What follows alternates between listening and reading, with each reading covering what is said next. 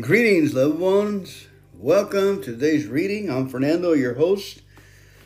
Let's go ahead and open up with a moment of silence, followed by the Lord's Prayer, please. Our Father, who art in the heavens, hallowed be thy name. Thy kingdom come, thy will be done on earth as it is in heaven. Give us this day our daily bread, and forgive us of our trespasses as we forgive those who trespass against us. Lead us not into temptation, but deliver us from evil. For thine is the kingdom and the power and the glory forever and ever. In Jesus' name.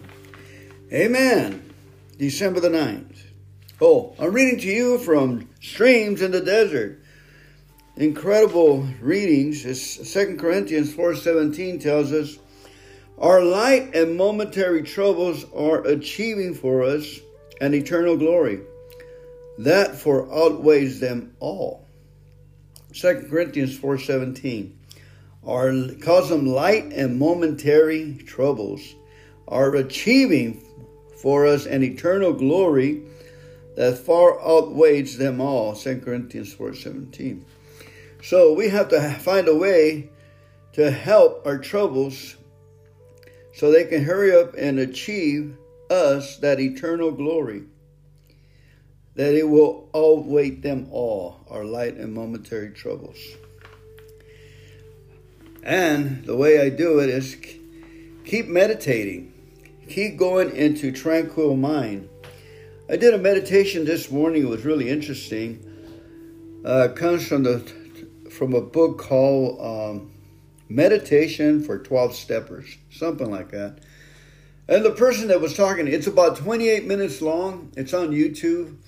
And the person was talking about to go ahead and sit in a chair, a lot of pre preparation for this one. You sit down, you calm down, nice sandals, relaxing shoes, put your arms down. And then you start closing your eyes and breathing a little deeply, not too deep and then you see the little lights and the little energy that's popping through that your eyelids you know. It helps with a little darkened room. And then you see lights and you try to concentrate on your lights. And as your thoughts come in just bring it right back to the little lights that are you know you close your eyes and you see a lot of lights a lot of illumination. And that right there as you concentrate on the little lights, the little glimmerings, and little looks like stars and stuff. Some of them may be blue, red, different colors.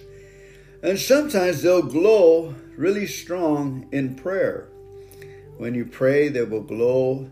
Sometimes when you pray the Our Father, two or three times with your eyes closed and in your knees, you'll you'll see the light turn red, blue, maybe white, different colors. But as you see those little lights glimmering in there, and then you take a notice of your toes. You take your consciousness back to your toes and you move your big toe. You thank God you can move your toes, just move them around, and then come back to the light. Come back and see those lights again. And just keep moving your toes as you see the light. Now we have awareness of our spiritual makeup. We have awareness of the God that made us, that put one and a half volt bolts of electricity running through us. You see it? Relax. Our God creator has put that. It's a shield, folks. Understanding that is if thoughts persist, if you had a heated argument with somebody, or something is troubling you, come back to this and see the lights. See the blue light. See the little lights gleaming. The light show as you close your eyes, there's a light show. Pay attention to that as you're moving your toes. And be aware of all your toes, your pinky toes, then your next toe to your pinky toe, and then the other the other toes just be aware, keep moving them, and then come back and see the lights. See the light show that's going on in your eyelids. That's the God given God that's inside of us, the protection of God, His love, if you will, His joy and His enthusiasm. Take a deep breath and just be conscious of your ears, conscious of your head, your eyes, the God love, the God protection all around you. Be aware that He's here, He's there, He's all around us. Keep moving your toes. Keep seeing the light inside your eyes. Relax and relax. There are no big deals. God says to wait upon Him, to have courage and wait upon Him. This is the meditative force where we have courage and we meditate and wait upon God. We're opening up our channels to let Him in, demonstrate His omnipotence, demonstrate His greatness in our lives the first and foremost indication that we are allowing God in our lives is joy, is a well being. It's a song that comes from left field, it's a rejoicing.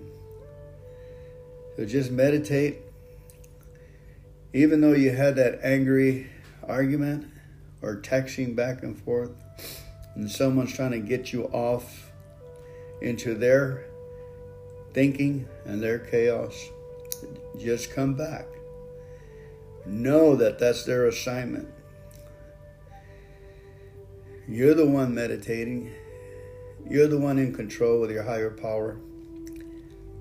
You're the one that's seeing the lights, moving your toes, relaxing. No big deals. Enjoy this moment.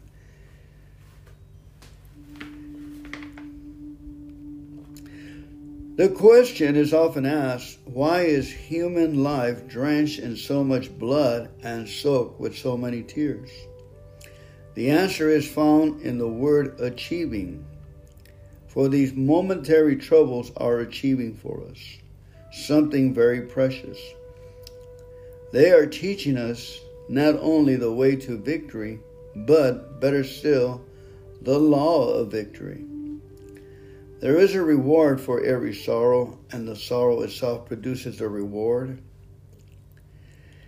It, there is a reward for every sorrow, and the sorrow itself produces the reward. It is the very truth expressed in the dear old hymn written long ago in 1840 by a Sarah Adams. Near, my God, to thee, near to thee, even though it be a cross that raiseth me. Joy sometimes need pain to give it birth. A Fanny Crosby was a wonderful American hymn writer who lived from 1820 to 1915, 95 years, and who wrote more than 2,000 hymns. Yet she could have n- never had written the beautiful words I shall see him face to face, if not for the fact that she had never gazed upon green fields, evening sunsets, nor even the twinkle in her mother's eyes. It was the loss of her own vision that helped her to gain her remarkable spiritual discernment and insight. It is comforting to know that sorrow stays only for the night and then takes its leave in the morning.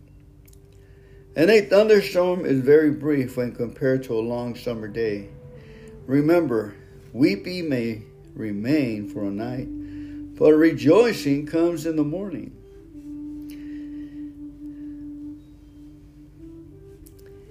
From the Songs in the Night. There is peace that springs soon after sorrow, of hope surrendered not of hope fulfilled. A peace that does not look upon tomorrow, but calmly on the storm that it has stilled. A peace that lives not now in joy excesses, nor in the happy life of love unseen, but in the unerring strength the heart possesses of conflict won while learning to endure. A peace that is sacrifice secluded, a life subdued from will and passion free. Live a peace of meditation, folks, with your feet on the ground, giving God a chance to be God. He says, I am God, there is another. I will repay them. Our job is to get our peace by this meditation process and rejoice in the God that has created us. Rejoice in His goodness and His mercy and His kindness. I love you. God bless you. I love you.